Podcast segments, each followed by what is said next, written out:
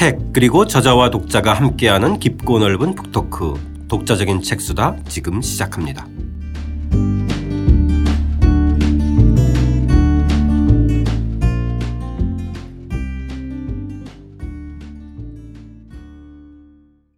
주경철 선생님과 함께하는 주경철의 유럽인 이야기 3권 1장입니다. 해적, 악당들의 반자본주의 유토피아 두 번째 시간입니다. 바다의 무법자, 해적의 전성시대편 시작하겠습니다. 저는 책 만든 사람 김학원입니다. 안녕하세요. 포근이 형 박태근입니다. 안녕하세요. 주경철입니다. 33쪽에 국가에 대항하는 바다의 무법자들 어, 함께 읽으면서 이야기 시작해 보겠습니다. 해적이 폭발적으로 증가한 중요한 이유는 역설적으로 평화가 찾아왔기 때문이다. 전쟁 상황에서는 정부도 해적질이나 노략질을 부추겼다.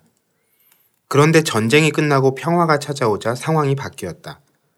1713년 에스파냐 왕위 계승 전쟁이 끝나고 위트레흐트 조약이 체결된 후 각국은 평화롭게 교역을 하게 되었다. 이제는 해상폭력이 국익에 도움이 되기보다는 막대한 피해를 입힐 뿐이었다. 버커니어들이 계속 에스파냐 선박을 공격하자 잉글랜드 정부는 해군을 동원해 이들의 근거지를 공격했다. 해적들은 살아남기 위해 힘겨운 싸움도 마다하지 않았다. 아직까지는 잉글랜드 해적이 자국의 선박을 공격하는 일이 없었다. 그러나 생존 위기에 몰리자 해적들은 물불 안 가리고 먹이를 찾아 공격했다. 조국의 영광을 추구하는 존재에서 바다의 무법자로 변한 것이다. 해적의 황금기인 18세기에 들어서면서 국가를 대신해 폭력을 행사하기보다는 국가에 대항해 폭력을 행사하는 본격파 해적이 날뛰기 시작했다. 네. 이 본격파 해적이 날뛰기 시작한 해적의 황금기, 선생님 대체적으로 보면 1650년에서 1730년으로 추론한다 이렇게 쓰셨는데 예. 요 어떤 배경이나 근거가 좀 있나요? 예, 그러니까 지금 막 우리 그 포근 형이 읽은 이제 고 상황이죠. 네. 어, 그러니까 이전의 해적은 국가가 이제 부추겨 가지고 상대방을 공격하는 이런 정도. 어, 그러니까 이제 국가의 영웅이 되기도 하고 뭐 이랬는데 네. 우리가 생각하는 의미의 그 진짜 본격파 해적이라고 하는 건 그게 아니잖아요. 어, 뭐 우리나라 선박이던 뭐든 할 거 없이 하여튼 바다에서 살아남기 위해서 무차별적인 공격을 하는 그런 해적들인데 이게 이제 나타나기 시작하고 숫자도 엄청나게 늘고 음. 근데 그게 다름 아닌 그 이유가 역설적이게도 전쟁이 끝난 거예요. 전쟁이 끝나니까 국가가 여태까지 어, 이게 국가에서 이게 지, 지원하고 했던 그런 해적들을 이제 버리기 시작한 거죠. 네. 그러니까 이 해적들이 살아남기 위해서 어, 아무나 공격하는 이런 현상들이 나타나고 또 하나 지금 여기서 이야기를 하지 않았지만 그 해군이 불필요하게 된 거예요. 어, 전쟁이 계속됐을 때는 뭐 해군을 많이 키웠는데 이제 평화 시대가 되니까 해군 보고 이제 은퇴하라는 거죠. 네. 그러니까 그 해군들이 갈 곳도 없고 그러니까 이제 그 중에 또 많은 수가 해적이 되고 그러니까 어, 상황이 그렇게 변하면서 이 바다에 이제 해적들이 들끓기 시작하고 그 숫자도 굉장히 늘고 그래서 그게 대략 한 1730년경 요 때까지 절정이죠. 예. 자, 이 시기 그러니까 본격파 해적의 황금기 시기의 대표적인 인물이 바로 오늘의 주인공인 바셜로무 로버츠인데요. 이 첫 단락 한번 예, 읽고 이야기해 보겠습니다. 해적의 황금기를 장식하는 악랄한 해적이 많지만 그 가운데 바솔로뮤 로버츠가 단연 최고봉이다. 그는 1719년에서 1722년 사이 선박 400척을 납포하여 대서양 세계를 공포에 빠뜨렸다. 원래 이름은 존이다. 해적이 되면서 이름을 바꾸는 것은 당시 흔한 일이었는데 정역이 에릭이 되고 태평이 현빈이 되는 것과 큰 차이가 없다. 아마 그가 존경하는 버커니어 바솔로뮤 샤프를 따라 이름을 지은 게 아닌가 싶다. 별명도 멋지게 블랙바트, 검은 남자 혹은 검은 바솔로뮤였다. 음, 대서양을 공포에 빠뜨렸던 해적의 레전드. 네. 전설의 레전드죠. 레전드. 이거 정말 아, 대단해요. 뭐 영화, 뭐 소설, 드라마, 애니메이션 어, 모든 장르의 주인공으로 삼을 만한 캐릭터예요. 그렇죠. 근데 이게 지금 말이 그렇지 1719년에서 22년이니까 한 3, 4년인데. 그 불과 3년, 3년 안에 3년 400척. 안에 400척. 네, 400척을 납포한다는 건 정말 대단하죠. 그러니까요. 그러니까 정말 아니, 어. 3년 동안 400집을 도둑질 했다는 것도 엄청난 사건일 텐데 네. 400척을 납포했다. 아, 이건 정말 정말 최고봉이죠. 이러니까. 그러니까. 네, 네. 별명도 멋있잖아요. 블랙바트. 발음도 그래요. 블랙바트. 근데 이게 뭐 바트라고 하는 게 이제 바르톨로뮤.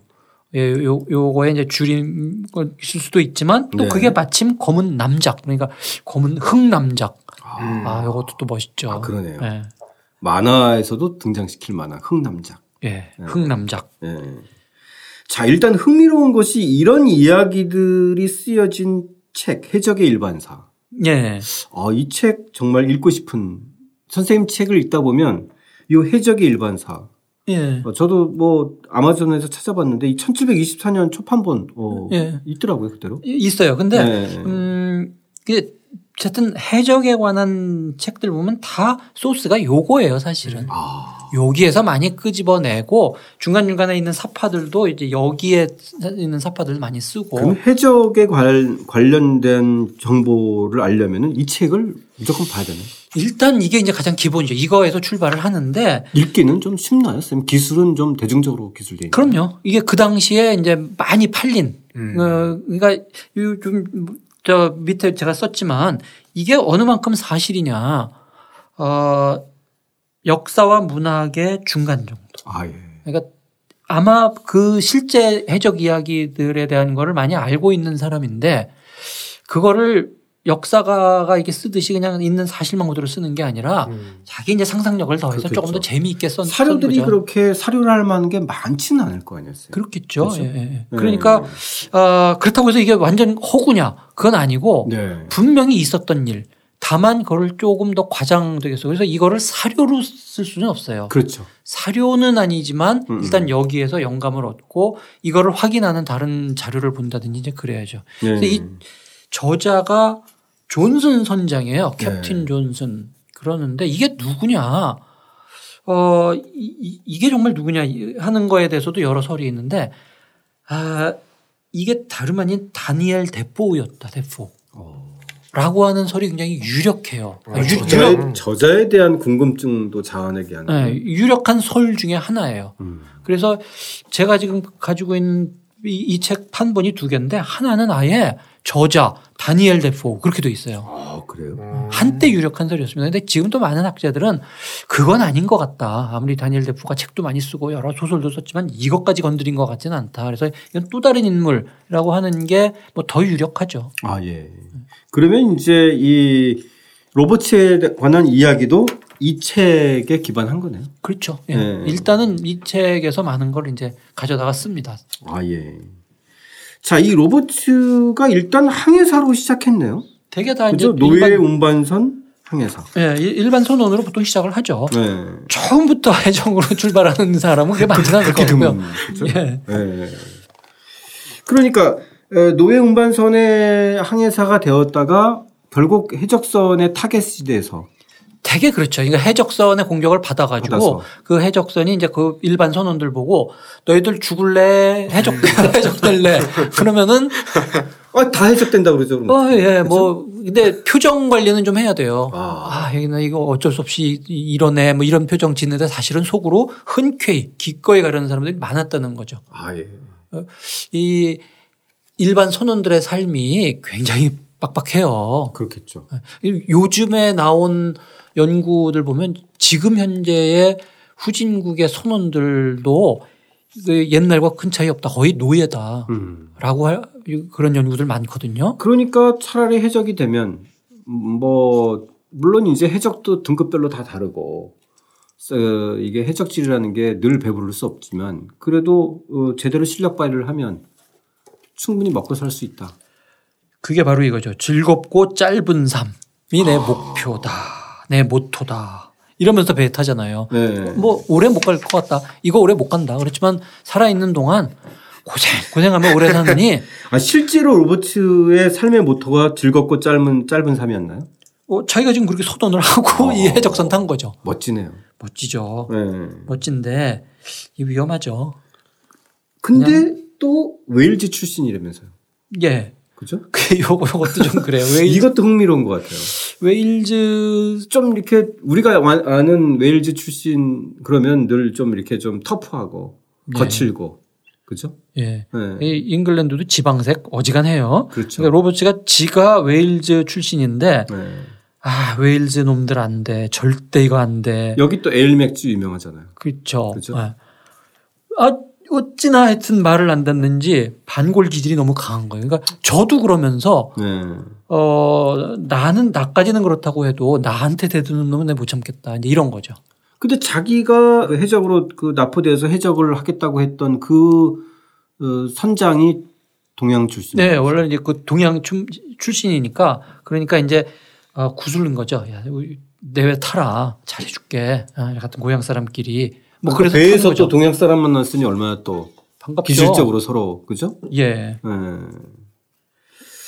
자, 이 로버츠가 선장이 되는 과정도 흥미로운데요. 37쪽 하단입니다. 함께 읽어보겠습니다. 선장을 잃고 도주한 해적들은 새 선장을 선출했다. 어디서 들은 건 있어서 선장 선출 방식이 꽤나 민주적이었다. 선원들은 상원과 하원 두 집단으로 나뉘어 상원이 후보를 제안하면 하원의 투표로 인가하는 방식이었다.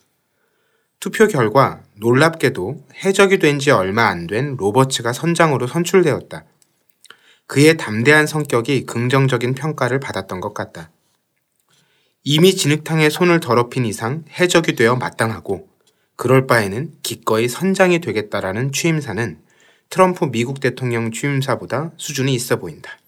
아, 트럼프 대통령이 이 글을 읽으면 상당히 섭섭하겠는데요. 어, 오히려 멋, 어, 멋있대. 뭐 그럴지도 모르겠어요. 어쨌든 이 로버츠가 굉장히 빨리 선장이 된 거예요. 네. 그죠? 그러니까 그 자질이 분명히 있었던 모양이죠. 네. 거기 배 타자마자 이렇게 물론 이제 운도 좋았던 게 그죠? 네. 운도 좋았던 게 오히려 프린스페 서면 예, 예. 예, 예. 이 약탈하기 위해서 이제 공략했다가 오히려 이제 거기서 어, 영국 군함의 공격을 받아가지고 선장이 죽는 거잖아요. 예, 앞선 선장이. 예, 예. 앞선 선장이 이제 네. 프린시페 섬 공격하다가 어, 죽으니까 네. 새로운 선장을 선출을 해야 되는데 거기서 이제 그때 그 짧은 기간 동안 어, 어 얼지나 능력을 이제 발휘했던지 정말 리더십이 있긴 있는 모양이에요. 그렇죠. 그러니까 근데 이 과정도 참 재밌어요. 그러니까 예. 해적들이 모여서 투표로 선장 뽑고 그것도 상원 하원 나뉘어가지고 상원이 우리 제가 제안하면 하원이 투표해서 뭐 뽑는다. 뭐 아, 그러니까요. 자기 나름대로 이게 지금 뭐 우리 아마 다음 시간에 이야기를 하겠지만 해적이라고 하는 것이 나름대로 좀 독특한 귀약. 예, 자기네들의 문화가 있고 음. 일견 대단히 민주적이고 평등적이고 이제 그런 거죠. 예. 그러니까 뭔가 그렇지 않으면은 이게 리더십이 있어야 또 통제도 되고 또 그런 과정 속에서 일방성이 아닌 이런 과정을 거쳐야 뭔가 또 이렇게 한 배에 타는 타서 일사불란함을 가질 수 있는 이런 어떤 독특한 어떤 환경 때문에 나온 질서인가요? 그러니까 기존 질서에 신물을 내고 빠져나온 사람들이기 때문에 그렇죠. 기존 배에서의 그 선장 뭐뭐 뭐 이런 사람들이 이렇게 억압적 이런 거 굉장히 싫어하는 거예요. 네. 한 번 저항했던 인물이기 때문에 이 배에도 또 그런다 그러면은 이제 이왕 버린 법 그러면서 폭발할지 모르기 때문에 자기들 나름대로의 어떤 민주적인 질서 이거를 만든 거죠. 그러니까 선장은 일반 배에서는 절대 권력을 가지고 있잖아요. 그렇죠. 먼 바다에서. 음. 그런데 여기는 선장 자신을 투표로 뽑고 선장이 말하자면 기능직으로 어떤 배를 운영하는 데는 지휘를 하지만 그렇다고 해서 다른 선박처럼 그렇게 압도적인 권한을 갖지는 않는 거로 지금 돼 있어요. 그렇죠. 그러니까 참 독특한 질서죠. 네. 사실 한 배에 타서 온갖 그 상수와 변수들을 만나서 어, 어, 이 모습들을 보기 때문에 누가 정말 선장감인지는 대체적으로 보면 네. 알고 있지 않을까요? 그렇죠? 알겠죠. 그리고 목숨 걸고 하는 거니까. 그러니까 잘못 뽑으면 내가 죽잖아요. 그렇죠.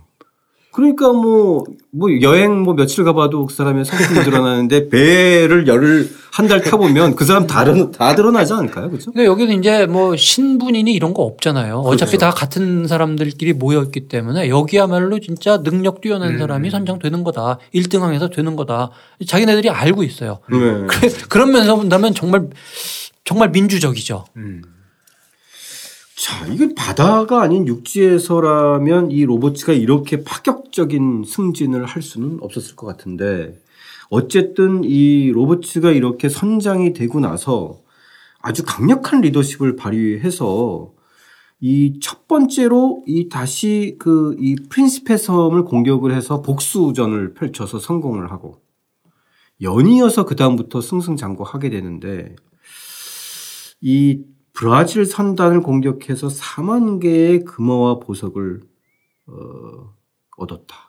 아, 뒤에 이제 나오긴 하겠지만 이, 이 작물들을 어떻게 처리하고 어떻게 재산 관리하는지는 궁금해졌어요. 이 대목에서. 예, 예. 예. 근데 여기도 보면은 이게 이 로버츠가 어떻게 보면은 다른 해적선이라면 하지 않는 종류의 어떤 작전을 펴는 것 같아요. 아, 예. 예를 들어서 선단이다. 어, 42척이 함께 움직이는 선단. 이거는 아무리 담대한 해적이라도 공격을 안 할 거 아니에요. 그렇죠. 저렇게 많은 배가 있고. 열쇠이기 때문에. 네. 근데 오히려 그럴 때 이제 과감하게 공격을 하고 이러면서 계속 성공을 하는, 하거든요. 네. 아. 그러니까 참 뛰어난 어떤 리더십을 가진 건 분명해요. 예, 예. 자, 때론 실패도 했는데요. 38쪽 두 번째 단락 함께 읽겠습니다. 물론 늘 성공을 거둔 것은 아니었다. 때로는 큰 위험에 빠지기도 했다. 1720년 2월 바베이도스와 마르티니크에서 무장 해군 두 척이 해적선을 찾아 나섰는데 바로 로버츠의 선박들이 걸려들었다. 한 척은 도주하고 로버츠가 직접 지휘하는 포춘호는 전투에 돌입했다가 큰 손상을 입고 가까스로 도주했다. 배를 수리하기 위해 도미니카 섬으로 가는 도중에 부상당한 선원 20명이 추가로 사망했다. 이 사건 이후 그는 두 섬에 대한 복수를 다짐하면서 해적선 깃발을 새로 만들었다. 그 자신이 두 개의 해골을 밟고 서, 있, 서 있는데 해골에는 각각 바베이도스 해골과 마르티니크 해골이라 쓰여 있었다. 훗날 그가 그토록 바라던 복수의 기회가 찾아왔다. 마르티니크 지사가 프랑스 선박을 타고 항해하다가 붙잡힌 것이다. 로버츠는 한치의 망설임도 없이 그를 교수형에 처했다. 아, 이 로버트의 해적 스토리를 보다 보면은 우리가 상상하고 기대하는 그 모든 것을 다 갖고 있는 것 같아요. 예. 그죠? 존경할 만한 인물입니다, 이 사람. 깃발도 새롭게 만들어서. 아, 이 해적선 깃발이 여기서 시작됐나?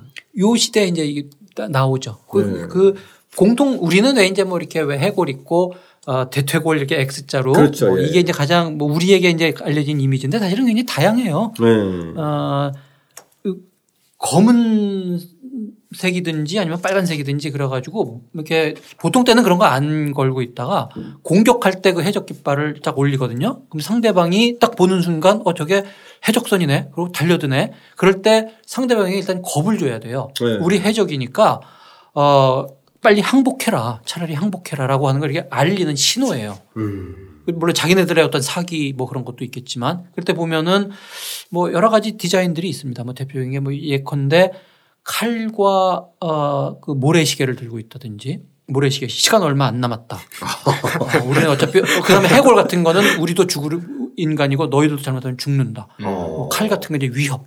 음. 근데 여기는 불사하겠다. 예. 그러다가 이제 이런 경우에는 특이하게 또 복수 이런 거기 때문에 이제 새로 다르게 그린 거죠. 음. 해골 두 개 해놓고 여기에 대해서 반드시 복수하고 넘어간다. 뭐 이런 걸 나타내기도 하고. 어, 깃발이 여러 개 있어요. 그렇죠. 위장도 해야 되고. 그럼요. 또 네. 자기의 독특한 해적임을 밝히기도 하고. 예. 네. 여러 개 가지고 있다가 뭐, 뭐 바꿔대는 거야 뭐 어려워요. 그렇죠. 아 이쯤 하면은 상당히 이제 막 영화의 장면들이 그려지기도 하는데 선생님. 일단은 어, 이 1721년이 되면 카브리에는 완전히 초비상이어서 거의 교역이 마비됐다. 이게 지금 3, 4년 내에 400척이 약탈되고 이러면은 네. 이게 난리가 난 거죠. 초비상이죠. 지금 이, 이 해역에는. 어, 그러게요. 너무 그러니까 오히려 이제 여기서 장사가 안 되는 거예요. 음. 아예 마비가 되고 배들도 다 조심하고 안 다니고 당분간 이제 이게 피하고 있, 그러니까 어, 야, 이거 너무 우리가 했나 보다. 여기 더 이상 이제 말하자면 거리가 없네. 그래서 어, 다른 데로 간 거죠.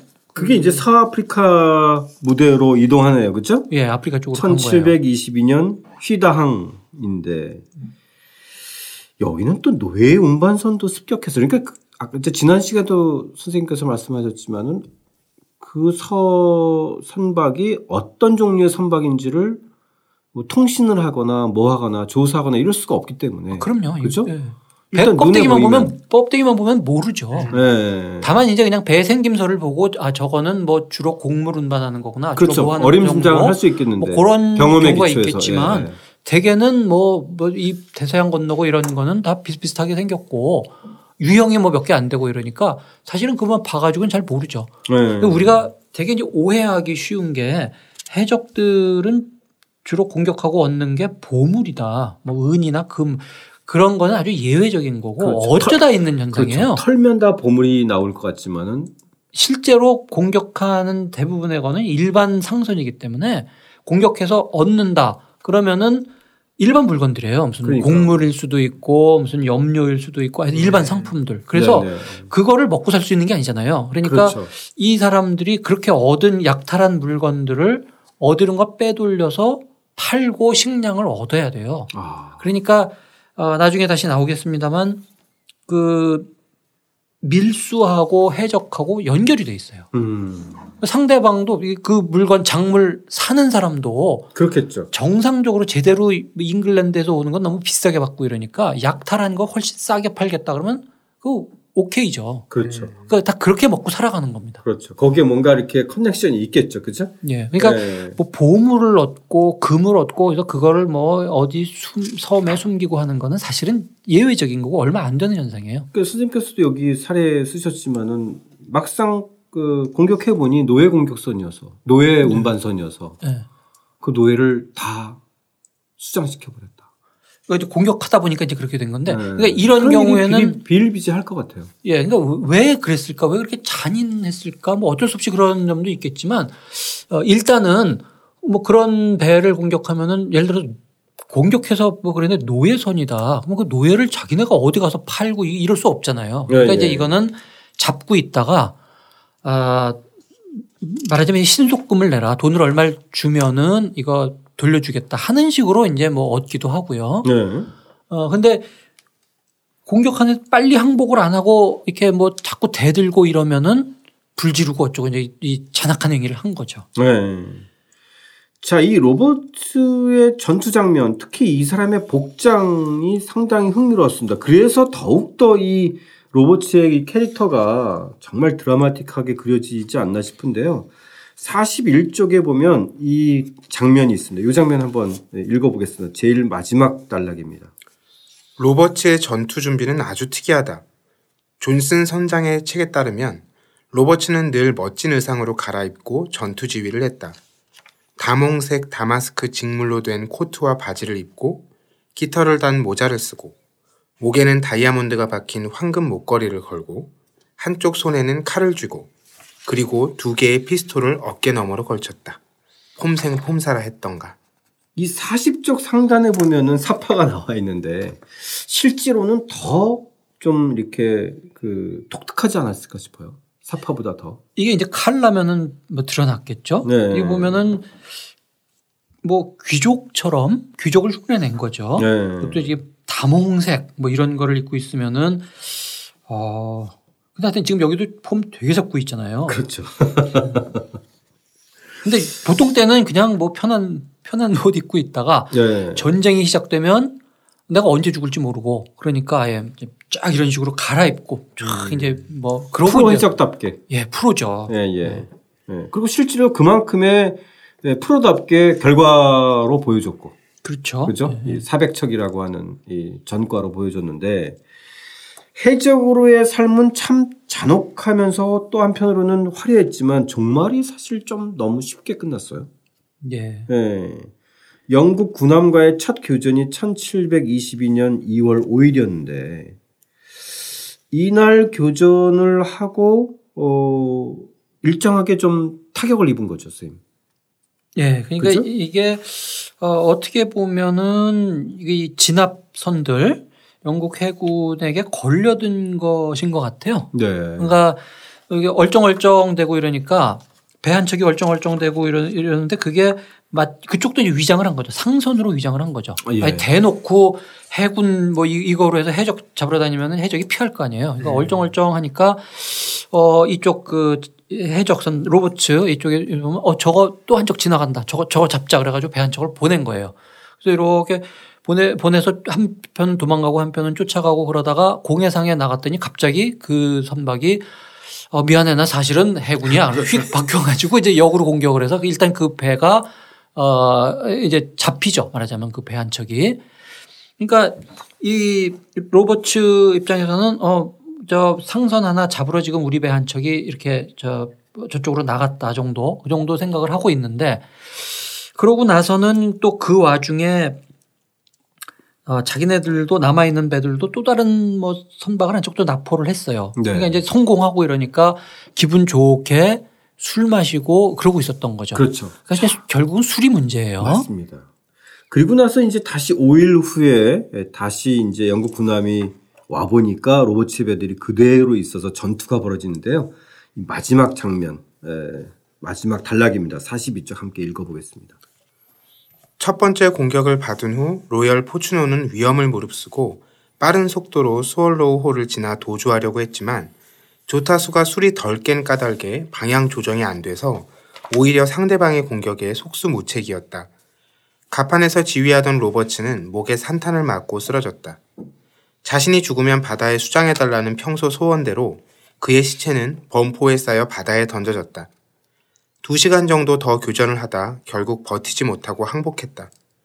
모두 272명이 생포되었는데 이 중 흑인 65명은 노예로 팔렸고 나머지는 재판에 넘겨졌다. 그 중 54명이 사형 선고를 받았고 20명은 왕립 아프리카 회사의 계약제 노동자로 넘겨졌는데 실상은 노예처럼 일하면서 빨리 죽는 대신 천천히 죽는 존재가 되었다. 해적계의 살아있는 전설, 절대 지존 로버츠가 죽었다는 사실이 세상을 놀라게 했다. 그의 마지막 전투가 해적 황금기의 종말이라고 사람들은 말한다. 이후 남아있던 해적 세력들이 차례로 소탕되어 갔다. 당시에 유럽에서는 이 로버츠 얘기가 어떻게 퍼졌는지 궁금합니다.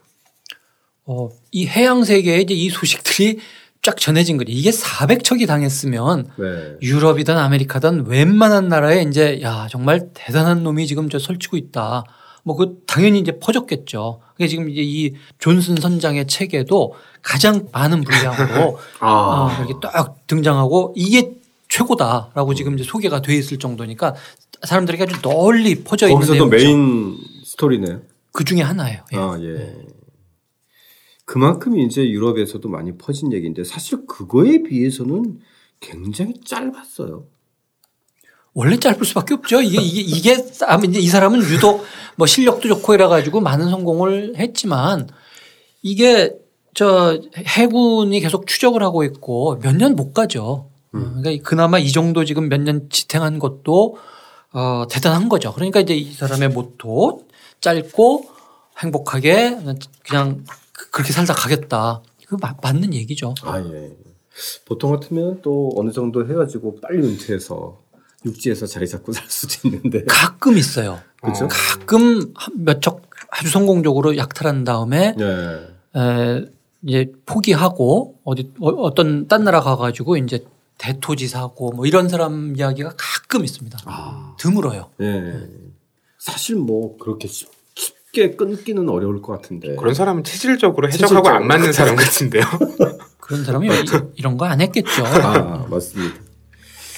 자, 주경철 선생과 함께하는 주경철의 유럽인 이야기 해적편은요. 다음 시간에 세 번째 이야기입니다. 섬광처럼 나타났다가 쓰러진 해적들의 유토피아 편으로 이어가겠습니다. 함께해 주신 청취 여러분 감사드립니다.